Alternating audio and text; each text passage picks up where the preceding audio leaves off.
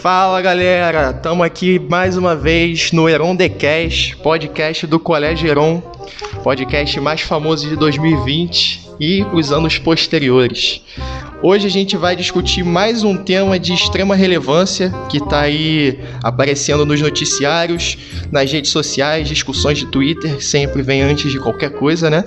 E vamos trazer hoje uma pessoa nova que vai fazer parte aí do nosso corpo de professores do Colégio Heron e que vai ser só sucesso nesse ano de, de 2020 também. Antes da gente dar início, queria mandar aquele forte abraço para todos os funcionários do Colégio Heron. Aí, segunda-feira, as aulas voltam. Então, desejo um ano de muito sucesso para todo mundo. E pedir para vocês, alunos, ouvintes, todo mundo que interage com a gente, é, para que apareçam lá no com a hashtag Fazer Junto. Nosso marketing também, um abraço para a Bia aí que está se desdobrando. Nosso marketing está lá divulgando e vocês podem participar pedindo episódios, pedindo algum tema que vocês queiram falar. E a gente vai, nesse jeito, fazendo cada vez mais um podcast de, de crescimento, um podcast de interação e com muita informação para vocês. O tema que a gente vai falar hoje é o chamado acordo do século, segundo o presidente norte-americano Donald Trump, o acordo de paz entre Israel e Palestina, que segundo ele seria o acordo mais difícil aí hoje nesse cenário da geopolítica. E para falar sobre isso, a gente traz hoje o professor Diego, vai ser professor de História do Ensino Médio do Colégio Heron, no ano também, e ele vai dialogar um pouco sobre esse tema, vai fazer um contexto histórico e vai falar um pouco sobre esse acordo para vocês ficarem por dentro e informados sobre isso. Passar a bola para ele aqui, para ele se apresentar e fazer aqui as primeiras abordagens sobre esse tema. Fala aí, Diego. Obrigado, Carlinhos. Professor Diego aqui na área, prazer a todos. E acordo do século ou golpe do século? Qual dos dois, hein? O nosso querido presidente americano, o laranjinha favorito da massa, Donald Trump, mais uma vez nos surpreende. E quando a gente acha que não pode aparecer nada de novo, temos o acordão. Acordo do século, uma proposta bem curiosa, vamos classificar assim, de fazer finalmente a paz entre israelenses e palestinos. Mas que acordo é esse? O que, que ele fala? Quais são as propostas? O que, que é viável? O que, que é inviável completamente? Quais são as críticas a essa proposta de Trump? Isso tudo a gente vai discutir ao longo do nosso programa, mas só para contextualizar a galera, a gente vai dizer um pouquinho quem vai fazer essa paz? Se a gente está falando de um acordo de paz, significa que temos dois lados em conflito. Que lados seriam esses? Israel, Estado judeu, e o povo da Palestina, que quer constituir-se como Estado soberano também. O que, que acontece de uma forma mais resumida possível para a gente atualizar os nossos queridos alunos e ouvintes aí? Bom, Israel e Palestina Judeus e palestinos são dois povos que estão em conflito, que estão numa situação tensa e delicada há mais de 70 anos e a gente vai entender um pouquinho como começou isso para no final ver como que esse acordo de paz de Trump pode ser de alguma forma viável talvez. Bom, historicamente essa região aonde Israel e Palestina fica, geograficamente a gente pode situar como Oriente Médio ou até mesmo Península Arábica. Uma região onde historicamente a gente teve muitos conflitos e ambos os povos se acham no direito de ter o seu Estado ali. Se a gente for pegar por parte primeiro de Israel, a gente tem toda a visão religiosa da Torá, aonde o grande Deus Yahvé, Jeová, teria destinado o povo hebreu à sua grande terra prometida, sua terra santa, sua terra de Canaã, que seria nessa região.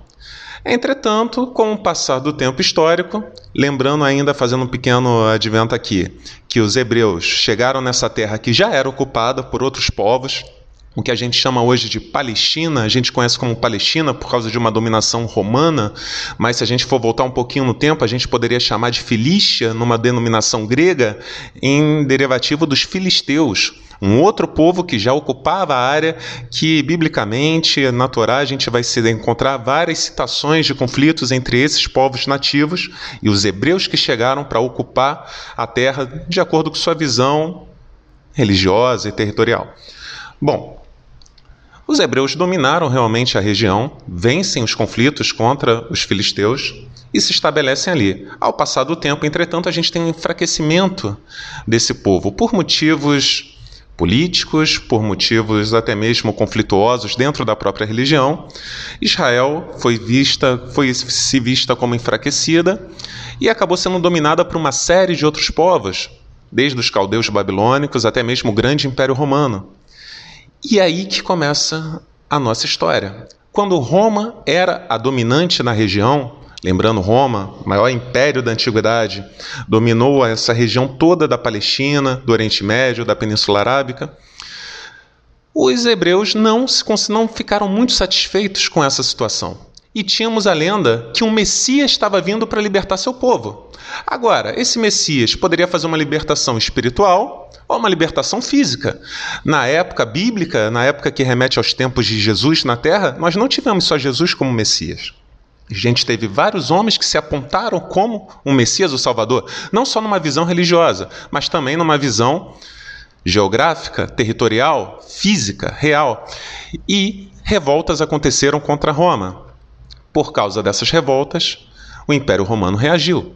Ele vence e promove a diáspora judaica, expulsando os judeus de sua terra natal, em grande maioria, tornando os judeus um povo apátrida, um povo sem pátria, um povo sem Estado, um povo sem ter uma casa para chamar de sua. Pois bem, os hebreus a partir de então vão se espalhar pelo mundo, só que a terra não vai ficar vaga. A terra não vai ficar esperando que eles retornem. Outras migrações, outros povos começam a ocupar a região também, que posteriormente a gente vai conhecer como árabes, muçulmanos ou simplesmente palestinos.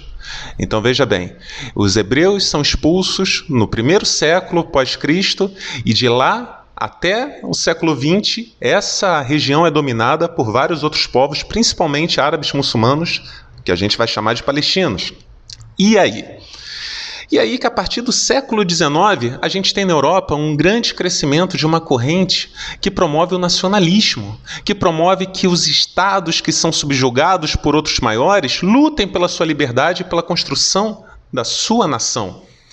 E aí, nesse cenário, a gente vai ter um movimento sionista Decora essa palavra. Sionismo vai ser um movimento nacionalista judeu para voltar à sua terra prometida, voltar aonde era Canaã, criar a sua nova Israel.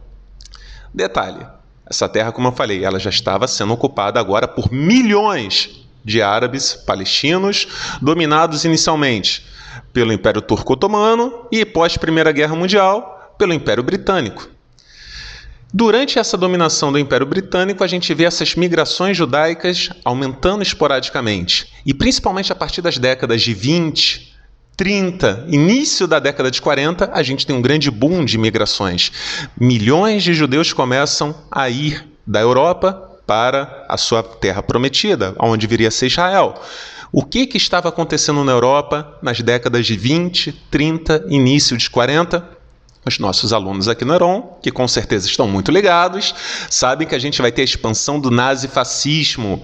A Alemanha nazista está em grande expansão territorial. A gente vai ter a Segunda Guerra Mundial. A gente vai ter o Holocausto, palavra que os hebreus usavam para fazer grandes sacrifícios em nome do seu Deus, simbolizando a morte de 6 milhões de judeus durante os eventos da Segunda Guerra Mundial. Isso aí, Diego. E só complementando essa linda análise que vem desde a antiguidade, assim, esclarecimento 100% para a galera que está escutando. Só ressaltando também o fato de em 1917 ter acontecido a Declaração Balfour ali na, na região da, da Palestina, onde estava ocupada pelo Império Britânico, onde o ministro das Relações Exteriores do Império Britânico, Arthur Balfour, fez uma, uma carta, né, e que isso vindo do governo britânico tinha uma, uma certa um peso assim muito grande, em que ele dizia é, a necessidade, sobre a necessidade do estabelecimento de, um Estado nacional para os judeus. E isso, dentro do contexto do movimento sionista já abordado aqui pelo Diego, é uma coisa que tem um peso enorme que vai influenciar diretamente na, no desenrolar dessa história. Então, dá continuidade aí, Diego. Então, dando uma adiantada para a gente também não se prender muito a esse passado do mais longínquo aí. O que, que ocorreu? a gente teve o Holocausto, a gente teve uma grande perseguição antissemita na Europa. Os judeus, pelo movimento sionista, foram incentivados a voltar à sua terra natal, à sua terra prometida.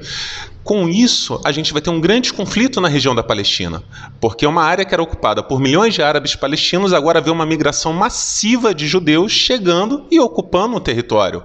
Conflitos vão começar a acontecer dos dois lados, conflitos até dando início a grupos radicais que querem reivindicar a terra através da luta armada.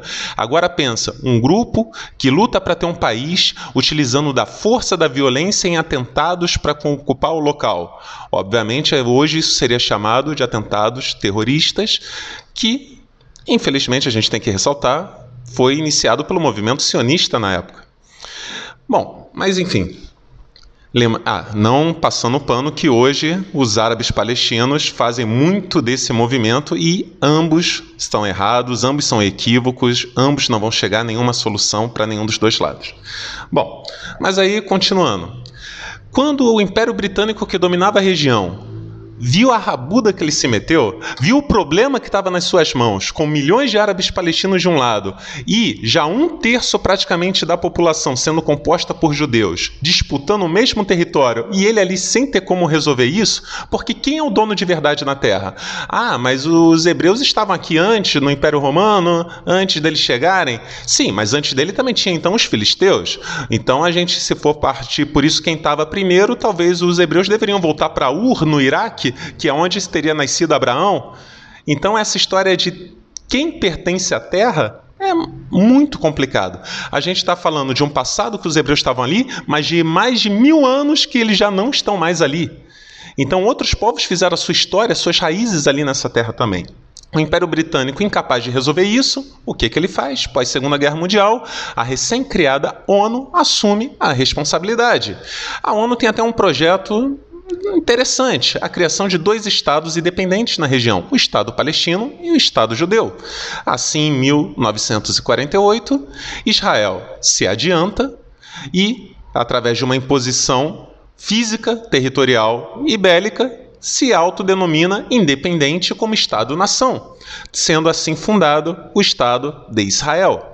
E agora vamos nos colocar um pouco no viés palestino, lembrando que aqui a gente não está fazendo puxação de lado ideológico, nem de um nem de outro, mas analisando a contextualização da situação. A gente teve palestinos e israelenses brigando para ter um Estado. Em 1948, os judeus definem: ah, a partir de hoje nós temos um Estado, é aqui, pronto, ocupando até alguns territórios que deveriam ser dos palestinos pelo plano da ONU. Os palestinos olham para a ONU, que diz o quê? Ah, beleza, legal, tá certo. É Israel mesmo. Ué, mas como assim? Israel surge assim e, e a Palestina? Não, a Palestina continua sem um Estado. É, a gente tem um problema.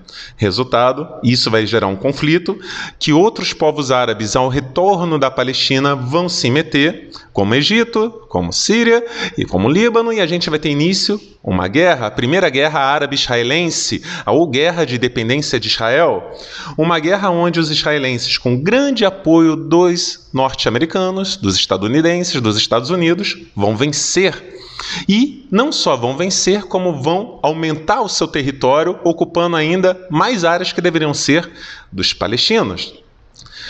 A situação entre os dois povos já vimos que começa a ficar num nível belicista, num nível militar. Já não é mais uma discussão territorial, estamos falando de guerra, de mortes.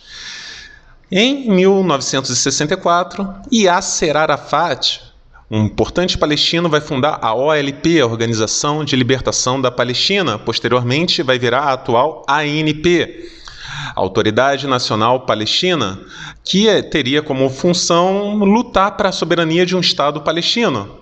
Mas a situação continua conflituosa, a relação não caminha para nenhum nível para os dois lados e Israel agora resolve tomar a dianteira. Para evitar que eles sejam surpreendidos como foram em 48 e atacados por uma nova Liga Árabe, Eles fazem uma guerra preventiva. Eles atacam primeiro para evitar de serem atacados. Estamos falando da Guerra dos Seis Dias, onde importantes regiões como o Sinai, a faixa de Gaza, a Cisjordânia e as colinas de Golã, fontes das nascentes hídricas do Rio Jordão, são ocupadas por Israel. O território israelense, mais uma vez, cresce. Em seis dias, Israel bombardeia as forças aéreas dos países vizinhos e vence mais uma guerra. Chegamos então em 73 a gente tem um ano onde vai acontecer mais um evento muito importante na história do conflito entre Israel e os palestinos, a guerra do Yom Kippur. Yom Kippur é um dia muito sagrado na cultura judaica, é o dia do perdão. O Yom Kippur é o dia onde eles pedem perdão a Deus por todos os pecados cometidos. É talvez mal comparando, respeitando as diferenças, ao Natal para quem é cristão, um dia muito importante. E a gente tem um novo ataque de surpresa de povos árabes em cima de Israel, que, embora comece perdendo, acaba mais uma vez sendo vitorioso, fazendo uma bela analogia agora, o que pode ser interessante até em história do Brasil. Esse conflito ocorre em 73, os países árabes derrotados, insatisfeitos com o apoio que Israel ganha de potências ocidentais, vão promover o quê? A crise do petróleo, talvez a maior crise do mundo capitalista pós-crise de 29. Enfim, em 87, a gente vai ter uma manifestação espontânea popular palestina contra a ocupação Israel das áreas que deveriam ser suas pelo acordo estabelecido pela ONU inicialmente, a primeira intifada. Depois a gente tem alguns acordos de paz tentando ser remediados pelos presidentes Jim Carter e Bill Clinton dos Estados Unidos. A gente tem nos anos 2000 a segunda intifada e hoje a gente tem o que tem um grande barril de pólvora, aonde Israel cresceu muito de tamanho, ocupou as áreas que deveriam ser da Palestina, principalmente na Cisjordânia, e nesse cenário, nesse barril de pólvora, nesse nessa situação que ninguém até hoje conseguiu apontar uma solução, quem nós temos? A grande laranja mecânica. Temos Trump. É ele mesmo. Se o cara conseguiu botar Kim Jong-un ali, respeitando os coreanos, da Coreia do Norte ali, no seu devido lugar, entre aspas, e forçar um, um diálogo, por que, que ele não vai conseguir isso com os palestinos que não são nem potência nuclear, não são nem país, não são nem Estado? Temos então a proposta de acordo de paz? Por que, que Trump defende essa proposta? Bom, segundo esse acordo de paz, o grande acordo do século, segundo Trump, a gente vai ter finalmente a construção de um Estado palestino. Não é isso que vocês querem? Não querem ter um Estado nacional? Vão ter um Estado nacional, o Estado palestino. Vocês não querem que tenha uma capital em Jerusalém, vocês vão ter uma capital em Jerusalém. Eu, se vocês fizerem de uma forma pacífica, eu, Estados Unidos, abro até uma embaixada na capital de vocês, mostrando que eu estou aberto aos laços, ao diálogo. E para por aí? Não. Se vocês assinarem esse acordo, as visitas aos seus pontos sagrados em Jerusalém vão ser garantidas, vão ser respeitadas e ainda vai ter um investimento de 50 bilhões de dólares, mais de 200 bilhões de reais reais na geração de um milhão de empregos. Então você ouve tudo isso, oh, caramba, realmente o Trump está sendo muito generoso. Ele convenceu Israel, ele convenceu o primeiro-ministro israelense Netanyahu a fazer tudo isso. Caraca, esse cara merece ser indicado ao Nobel da Paz. Uh, só que não é tão fácil assim, não. Na verdade, a situação é um pouquinho mais complicada. De antemão, os palestinos e autoridades árabes do redor, como do Irã, como da Síria, já apontaram que esse plano é completamente descabido e outros países, até aliados dos Estados Unidos, estão observando com cautela. Por quê? Se as propostas parecem tão vantajosas, qual é o problema desse acordo? Bom, vamos lá. Primeiramente, esse acordo, que deveria ser a paz entre Israel e palestinos, foi feito somente entre Estados Unidos e Israel. Os palestinos em nenhum momento foram convidados para debater os seus termos, para debater o que seria interessante para eles. Segundo, o próprio tom de Trump, ele fala que essa pode ser talvez a última oportunidade dos palestinos terem um Estado-nação. Última oportunidade, para vocês eu não sei, mas para mim soa um pouco como uma ameaça. Outra coisa, palestinos e Estados Unidos já têm os laços cortados desde o estabelecimento da embaixada americana em Jerusalém. Então você já não estava falando com os caras e agora está impondo a eles um acordo de paz. Complicado. Outra coisa que é muito questionada: ah, a capital vai ser Jerusalém, entre aspas. Jerusalém oficial seria a capital indivisível de Israel, mas seria feita uma Jerusalém oriental fora dos limites da cidade, que seria a capital da Palestina, que não era isso que os palestinos defendiam. Outra coisa, as áreas da Cisjordânia que foram ocupadas por Israel em sucessivas guerras, uma área fértil, continuaria sob domínio de Israel. Em contrapartida, áreas desérticas sem muito interesse geológico, hídrico ou de nada mais de recursos ficaria com os palestinos. Ah, dobraria o território da Palestina. Sim, mas de uma área não fértil e Israel permaneceria nas suas áreas ocupadas. Além disso, outras críticas que a gente pode apontar: nenhuma outra liderança árabe da região foi chamada para ajudar no estabelecimento de um acordo de paz. A Jordânia, onde a maior parte dos refugiados palestinos estão hoje, não foi convidada para debater esse acordo. Talvez também há quem questione se o Irã ou a Rússia, independente de ideologias, não deveriam ser chamados para tentar fazer um acordo mais global, mais coeso, que forçasse os dois lados a assinarem um termo de paz. E além de tudo isso, a gente tem a questão eleitoreira. Tanto Trump quanto o primeiro-ministro israelense Netanyahu estão passando por problemas em sua casa. Trump passa por um processo de impeachment, acusado de utilizar de espionagem ilegal na época das eleições, e Netanyahu é acusado de corrupção em seu próprio país. Lembrando que também estamos em ano eleitoral dos dois estados. Então, fazer essa proposta tipo que muda um pouco o foco. E por causa disso tudo, a gente tem esse problema. Há quem questione: ah, mas os palestinos têm o Hamas, têm o Fatah, grupos terroristas, eles não querem a paz, a eles o que interessa é a guerra. Radicais a gente tem dos dois lados. Tanto temos palestinos que não querem a paz e se não for a aniquilação de Israel e um Estado único palestino, como a gente também tem israelenses fanáticos que querem o estabelecimento de uma Israel total, tirando inclusive a faixa de Gaza e a Cisjordânia que resta da mão dos palestinos. Radicalismo temos dos dois lados.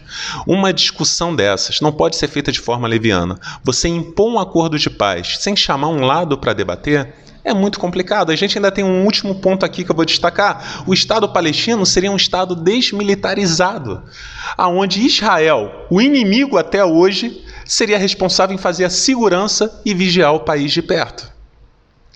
É complicado. Como é que você vai fazer um acordo de paz e você fala, olha, mas o seu inimigo até agora é que vai dominar as forças armadas e vai dizer o que pode e o que não pode dentro do seu país? Isso não é soberania.